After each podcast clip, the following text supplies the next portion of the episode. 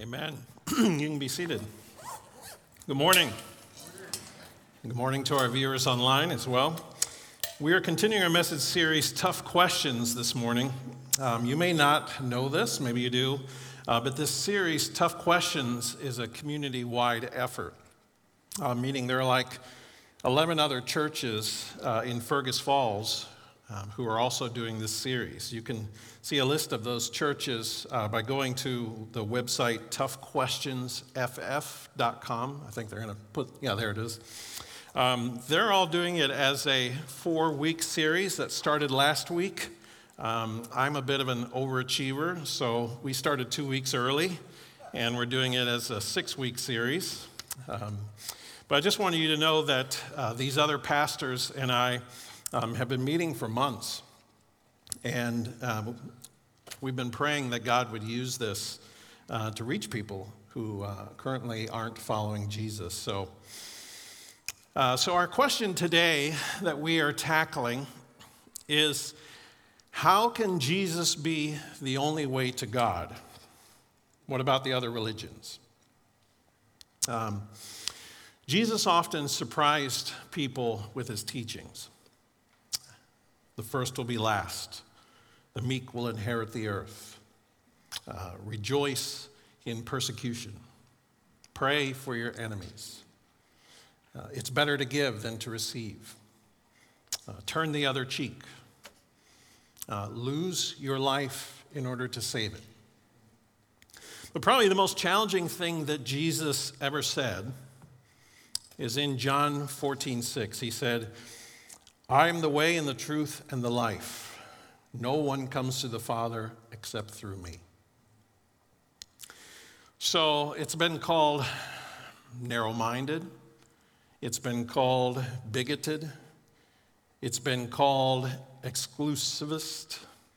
Um, when we make such exclusive claims, uh, it is very easy to offend people. Uh, many people of other faiths recognize Jesus as a great teacher, as a prophet, um, as a leader, as a reformer, um, as perhaps one way to God. But are we being arrogant, um, intolerant, narrow minded um, by suggesting that He is the only way? Um, the multi faith pluralistic society that we live in uh, knows no greater offense than Christian exclusivism. Um, in this society we live in, um, one of our highest values is tolerance. Um, and insisting that Jesus is the only way to salvation is to commit the worst sin one can commit in this society of being intolerant.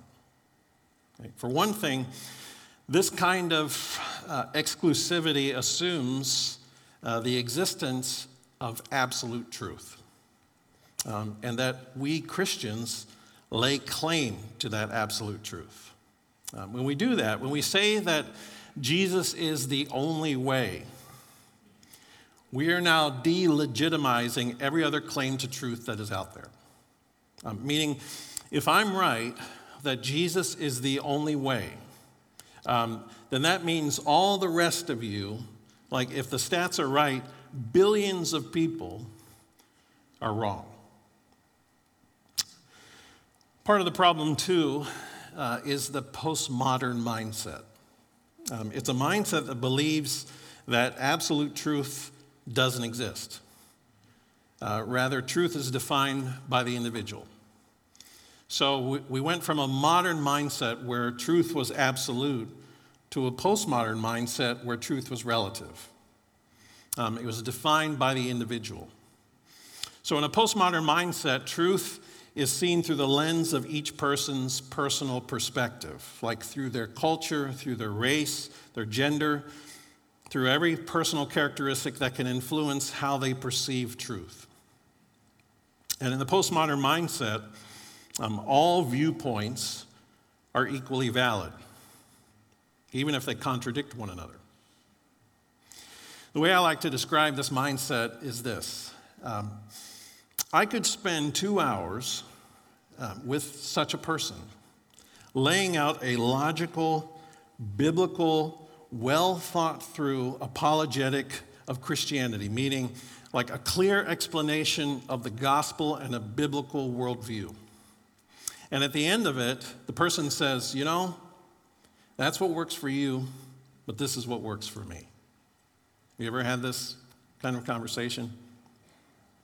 Truth in the postmodern mindset is relative, right? It's defined by what works for them, um, not by any objective truth that applies to everyone.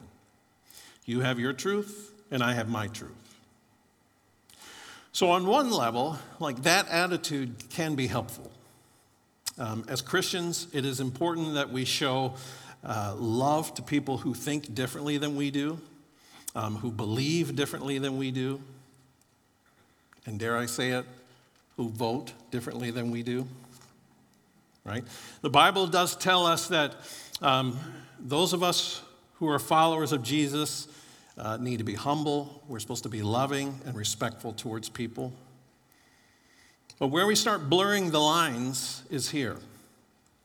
Um, under our Constitution, all religious viewpoints are equally protected. Okay? Anybody can believe whatever they want. Um, but the problem is that some people jump to a faulty conclusion that because different religions are equally protected, they must all be equally valid. And that's not the case. So, even though all religions are equally protected under our Constitution, this has nothing to do whatsoever with whether or not they're actually true. Um, you've, heard, you've probably heard people say um, there are some differences between the various world religions, but if you strip them down to their essentials, they're all basically just teaching the same thing. Maybe you've heard that. Or another way to look at it is that um, all religions are, leading up the same mountain to God, um, they just take different paths. There are things that are in, uh, in common between the world's religions. And when we're dialoguing with people who follow said religions, um, those are great starting points in our conversations. Um, but there are significant differences between the world's religions as well. Um, in fact, Jesus saying that he's the way, the truth, and the life, and that no one comes to the Father except through him, um, is a pretty bold claim of exclusivity. Um, it makes it impossible, really, for Christianity to be reconciled with any other religion. Um, the leaders of other religions essentially say, Follow me, and I'll show you how to find the truth. But Jesus says, I am the truth. Um, other religious leaders say, Follow me, and I'll show you the way to salvation. And Jesus says, I am the way to eternal life. Other religious leaders say, Follow me, and I'll show you how you can become enlightened. And Jesus says, I am the light of the world. You see the difference? So I don't think it's oversimplifying to say that every other religion, in some form or fashion, um, is based on people doing things, right? Whether it's performing a certain number of good deeds, or praying certain prayers, um, or taking pilgrimages, um, either an attempt to earn the favor and acceptance of God or a pantheon of gods.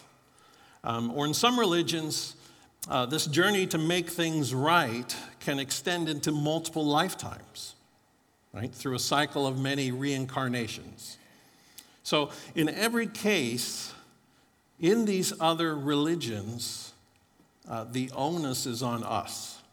Right? We need to get our act in order. Uh, we need to earn our way back into the good graces of the deity we're following. But here's the difference with Christianity Jesus Christ is God reaching out to us. Jesus taught the opposite of what these other faiths teach.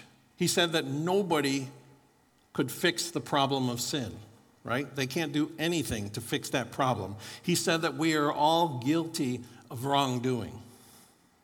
Um, Jesus also said that our sin separates us from God because God is holy and He's perfect. And because God is a righteous judge who, by his very nature, has to judge wrongdoing, our wrongdoing has to be judged. It has to be paid for. Right? But out of his great love for us, God sent his son Jesus to pay that price himself. Right? Jesus voluntarily offered himself as our substitute to pay the penalty that we owe because of our wrongdoing. And when we we receive his sacrifice on our behalf, and we confess him as Lord and Savior, we are saved. Right? That's, that's what we preached uh, on this past summer when we went through the book of Galatians. Jesus plus nothing equals salvation. Right? Not Jesus plus my good works, not Jesus plus my good behavior, but Jesus plus nothing. Grace becomes the defining difference that separates Christianity from all of the world's religions. And grace is very different from justice, right? It's even very different from mercy. Um, justice is getting what I deserve, right? I deserve something, I get it, right? Justice is getting what I deserve. Mercy is not getting what I deserve right? I deserve this bad thing, and then I'm shown mercy, and I don't get it, right? But grace, grace is getting what I don't deserve. It's getting what I don't deserve. And that is the good news of the gospel. It's all grace. Okay? Ephesians 2 8 through 10, it says, For it is by grace you have been saved through faith, and this is not from yourselves, it is the gift of God not by works, so that no one can boast. For we are God's handiwork, created in Christ Jesus to do good works, which God prepared in advance for us to do. So, grace is the foremost difference between Christianity and all the other world's religions. There are other differences. So, for instance, Christianity says that there's one eternal God who created the universe. Um, but Hinduism says that everything and everyone is God and is a part of God.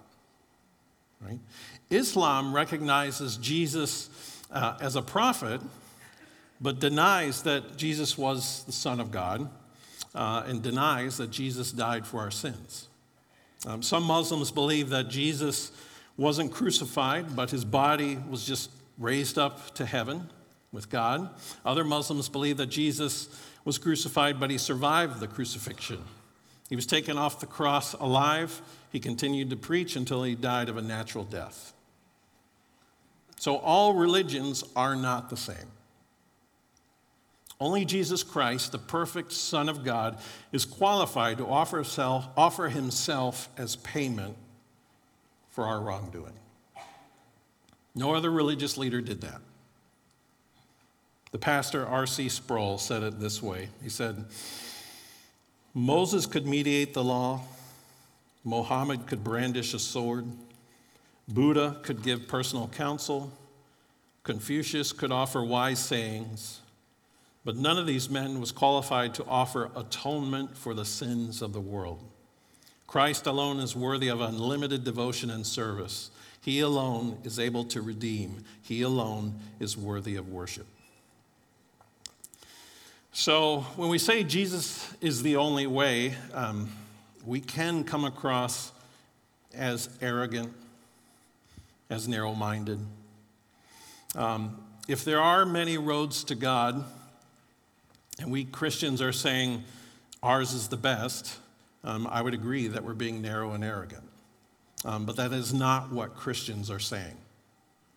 We are saying that somebody's got to pay the penalty for the obvious wrongdoings that keep us separated from God.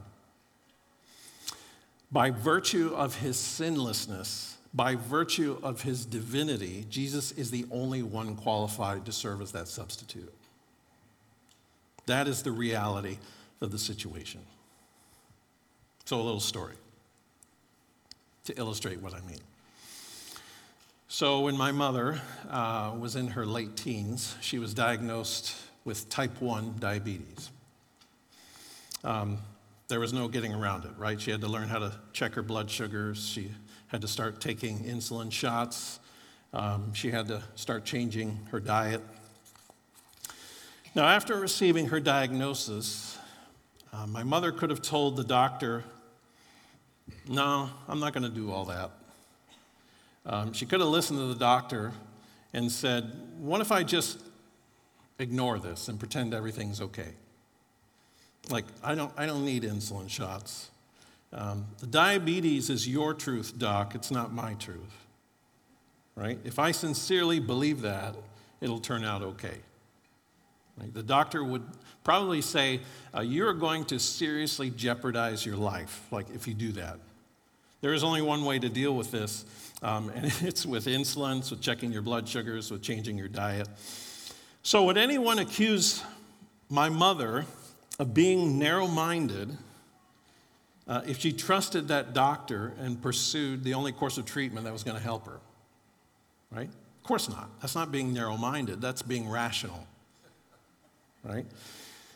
So the truth is, every one of us has a terminal illness, and it's called sin, right? There's individual sin. I don't need to tell you about that. You know about that. There's corporate sin, like groups of people who collectively sin together. There is uh, systematic sin, like systemic sin, like sin built into systems itself, like think credit cards, title loans, pornography, right? Sin begins benignly, but then it grows and grows and grows into a horror show. Okay? The reason those of us who follow Jesus so we, the reason we cling to him so tightly is because Jesus is the great physician. Right? He is the only cure to our condition. Uh, we could try to cure uh, our sin ourselves, right? Try to outweigh the bad we've done with more and more good deeds, but it won't work. Right? Only the great physician, Jesus Christ, offers a treatment that will erase the stain of sin. So when we turn to Jesus, uh, we're not being narrow minded, we are simply being rational. Now, on a related note, uh, I'll say that us Christians can come across as arrogant, um, as snobbish, as holier than thou. Um, and we shouldn't, right? I said we should come across as humble and gracious and loving. But to believe that Jesus Christ is the only way is an entirely different thing. Let me explain. So let's pretend that there are two country clubs. Okay? The first country club only lets people in um, who've earned their membership. Okay? In order to get in this club, you have to have worked really hard um, to obtain superior wisdom. Um, you've got to fulfill a long list of demands, like doing lots and lots of good deeds. Um, you've got to somehow show that you've reached some higher level of spiritual advancement, right? It may be even that whatever you've done to achieve in one lifetime isn't enough, so like you've got to do it over and over again through like numerous cycles of reincarnation, right? That's a lot of work. So, inevitably, despite uh, their best efforts, uh, a lot of people won't make it into this club, right? The list of requirements to get in are quite high. In the end, for most of them, the door will just be slammed in their face. They're not going to be good enough. Right? They are not going to check all the boxes they need to in order to get in. This is what other religions are saying um, when they teach that people have to try to, uh, over and over, try and try and try to work their way to God. But Christianity is altogether different. Christianity is like the club uh, that, Im- that invites anyone who's interested because Jesus already paid for their membership. Uh, doesn't matter if you have money, doesn't matter what race you are, doesn't even matter like what horrible things you've done thief, liar, prostitute, drug addict, even murderer. Right? Bible's full of all kinds of people like that being included in the family of God. Right? Doesn't matter. We'd love to include you. The doors are wide open. Why? Because entry is not based on your qualifications. Entry is only based on you accepting Jesus' invitation. The difference is grace. So that's the difference between these, these two things. That's the difference uh, with Christianity. I want to address the question uh, as part of this of what happens to those who've not heard of Jesus. That's a tough one. Um, there are some who've argued that people who've never heard of Jesus uh, and therefore who've never believed in him, they've never chosen to follow him, will still be saved. Um, they believe that they'll still be saved because they've never been given the opportunity to hear the gospel presented, right? And so they shouldn't be held accountable for that. Um, my answer to that is this as we look at Scripture, we see that Christians um, have historically affirmed that apart from faith in Jesus, salvation is impossible. So here are a few examples. Um, first one is John 3 17 and 18. Said, says, God sent his Son into the world not to judge the world, but to save the world through him. There is no judgment against anyone who believes in him. But anyone who does not believe in him has already been judged for not believing in God's one and only Son. In Acts 17, uh, the Apostle Paul is in Athens, um, and he is talking to some very religious people. Um, Paul says in verse 22 Men of Athens, I notice that you are very religious in every way. Right? And he insists, though, that apart from repentance, they will not survive the final judgment. Um, even these people who were really religious, and although they were very sincere in their religious commitments, even acknowledging like the true God, Paul tells them that their religion is wrong. Um, he says that they have to repent of it and they have to believe in Christ in order to be saved. So in Romans chapters 2 and 3, um, Paul's talking this time to Jews, and he's telling them um, pretty much the same thing. He's saying, like, whatever special status they may have had as Jews, that doesn't matter. Um, they too have sinned, and so they need the forgiveness of their sin through faith in Jesus Christ. Christians, since the time of Christ, have always insisted that Jesus is the only way. Here are a few more examples from the New Testament. In Luke uh, 13, verses 3 through 5, um, Jesus says it twice. He insists twice. He says, Unless you repent of your sins and turn to God, you will perish too. Then again, John 3:18. If anyone anyone who does not believe in him has already been judged for not believing in God's one and only Son. Mark 16:6 6 says, Anyone who believes and is baptized will be saved, but anyone who refuses to believe will be condemned. Acts 4:12. There is salvation in no one else. God has given no other name under heaven by which we must be saved. Acts 16, uh, 29 through 30. The jailer called for lights and ran to the dungeon and fell down trembling before Paul and Silas. Then he brought them out and asked, Sirs, what must I do to be saved? They replied, Believe in the Lord Jesus, and you will be saved along with everyone in your household. Here's a quote from the theologian J.I. Packer. He says, When Jesus and the apostles gave these warnings, were they just bluffing? Nope, they were not. So, this is why outreach, this is why evangelism, this is why missions is such a big deal, right? It has been a big deal since the church's inception.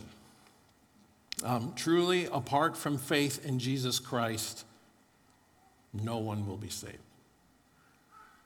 Um, this belief, this absolute conviction, um, is rooted in the beginning of all the teachings of Jesus and the apostles. Right? The last thing Jesus said before he ascended, we call the Great Commission. Right? Matthew 28 18 through 20. It says, Jesus came and told his disciples, I have been given all authority in heaven and on earth. Therefore, go and make disciples of all nations, baptizing them in the name of the Father and of the Son and of the Holy Spirit. Teach these new disciples to obey all the commands I have given you, and be sure of this I'm with you always, even to the end of the age. So, Jesus claims to have all authority, and on this ground, he commands his church to go make disciples. Right? It's pretty clear um, that apart from being a disciple of Jesus, there is no salvation. Right? In our scripture today uh, that Mason read from Romans 10, uh, we clearly see that faith in Christ is essential for salvation. Right? Romans 10 14. But how can they call on him to save them unless they believe in him? And how can they believe in him if they've never heard about him?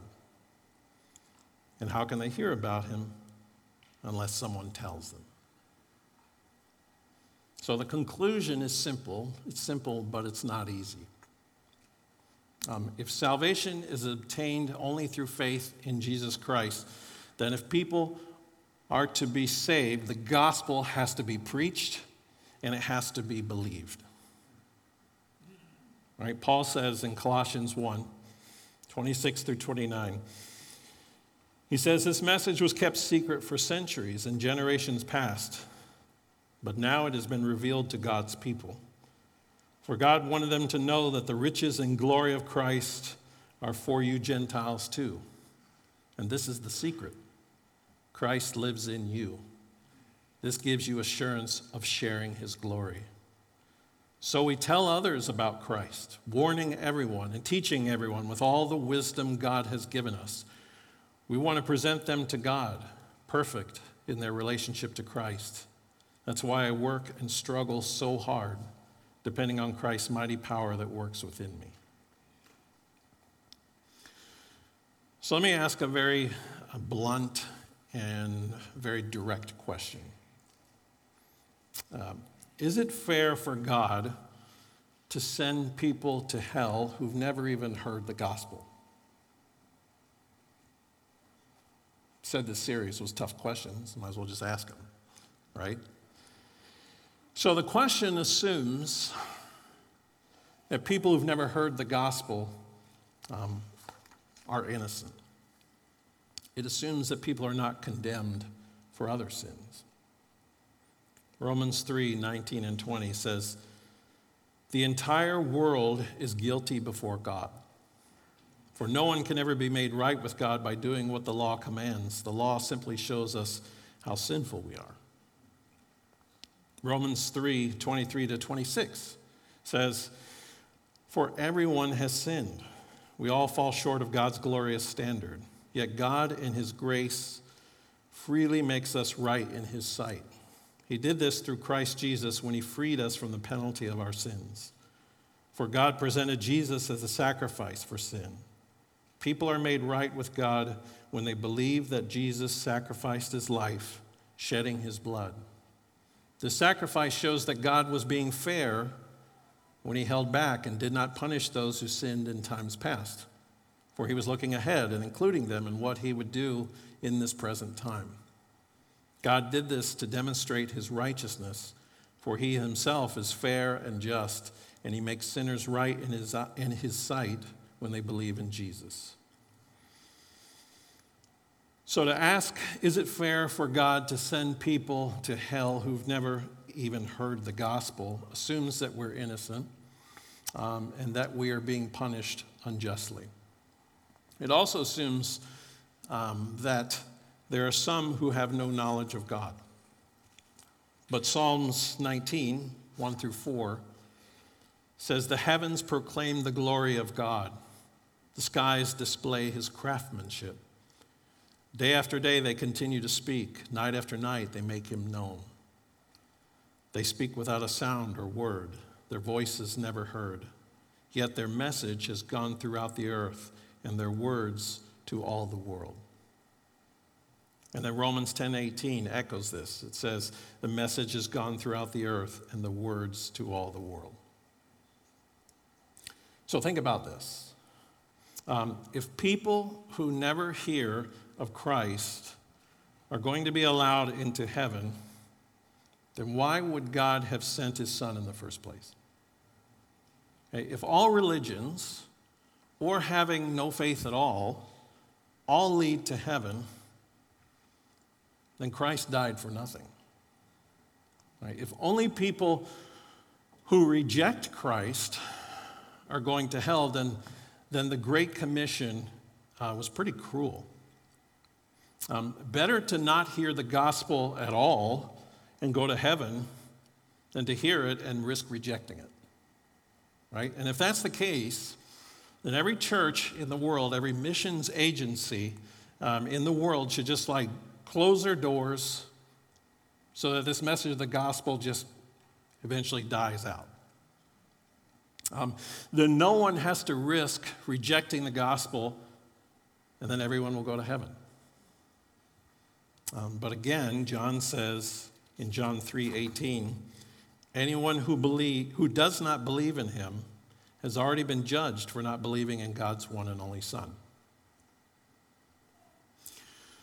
So, is there any hope for those who've never heard of Jesus? Yes. This is precisely why outreach and evangelism and missions are absolutely essential and core to the mission of the church. Um, Matthew 24 14 describes it perfectly. And the good news about the kingdom will be preached throughout the whole world so that all nations will hear it, and, the, and then the end will come. So, Jesus, the one who's been given all authority in heaven and on earth, has tasked us, right, his church, with making disciples. Right? This is our primary mission making disciples. Corporately as a church, and individually as followers of Jesus Christ, to make more disciples. So, the seminary I graduated from um, was not the first seminary I attended. Um, I actually attended a seminary up in Portland, Oregon, uh, before I attended the one I graduated from. Uh, I discovered after attending there for about a year um, that that seminary was a little too liberal theologically for me. Um, it all came to a head when I was sitting uh, in the last hour of the last day of a class on uh, what's called ecclesiology, which is the study of the church and the mission of the church, ecclesiology. So we had studied uh, in that class all kinds of what's called contextual theologies, liberation theology, feminist theology, like monastic traditions, all that kind of stuff. It's all interesting stuff. Um, but I'm sitting there in class tearing up. Because we are sitting in one of the most secular cities in the nation. And not one mention has been made in this whole class or in any of the books that we read for this class that the primary mission of the church is the Great Commission. Um, like literally, we're sitting in Portland, Oregon, and there are millions of people around us who aren't following Jesus, right? Which means, frankly, that without Jesus, they have no hope and they are destined for hell. Okay? And we are completely ignoring that. Right? I raised my hand and I said just that. Like, I'm trying to light a fire under my professor and my classmates. No fire was lit that day except inside of me. I knew in that moment that I had to move on and I needed to find a seminary where they cared more about reaching people who were far away from Jesus. And I did. I didn't even bother to like try to transfer any credits. I just started over. Again, this is precisely why outreach, evangelism, and missions are absolutely essential and core to the mission of the church. Because our only hope is found in Jesus Christ. Right? There is no other way by which we can be saved. There's no other cure for our sickness than Jesus' completed work on the cross at Calvary. It's also why the power and the ministry of the Holy Spirit is essential. Okay? Because we cannot reach those people without His help. We need to be spirit filled, we need to be spirit led, we need to be spirit empowered in order to fulfill our mission to make disciples. Right? It's laid out in Acts 1 8. But you will receive power when the Holy Spirit comes on you, and you will be my witnesses in all Jerusalem and Judea and Samaria and to the ends of the earth. Right? It is my prayer that Life Church would be a community of grace that is empowered by the Holy Spirit to reach and disciple people who are far away from Jesus, especially the lost, the last, and the least. Let's pray.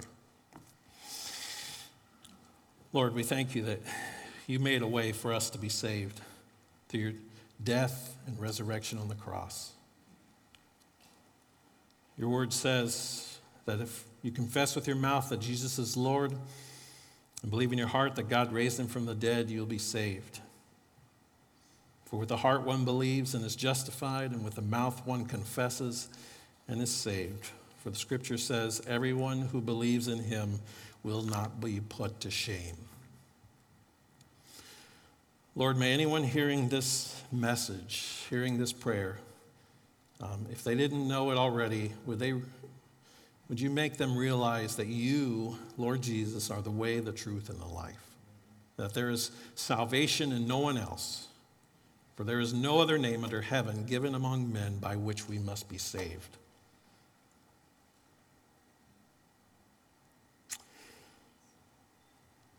So, if you're hearing this and you have not ever chosen to follow Jesus, uh, today could be the day of your salvation. If you're ready to draw the line in the sand and you uh, want to make Jesus the Lord of your life, um, you can pray silently along with me this prayer. Jesus, thank you so much for making me and loving me even when I've ignored you, even when I've gone my own way. I need you in my life. I'm sorry for my sins, and I ask you to forgive me. Thank you for dying on the cross for me. I believe that you are the resurrected Son of God. Lord, I want to follow you from this day on. Please come into my life and make me a new person. Lord, restore me, heal me, and transform me into who you created me to be. I accept your gift of salvation. Fill me with your Holy Spirit and help me to grow in Christ and fulfill your calling in my life. In Jesus' name. Amen.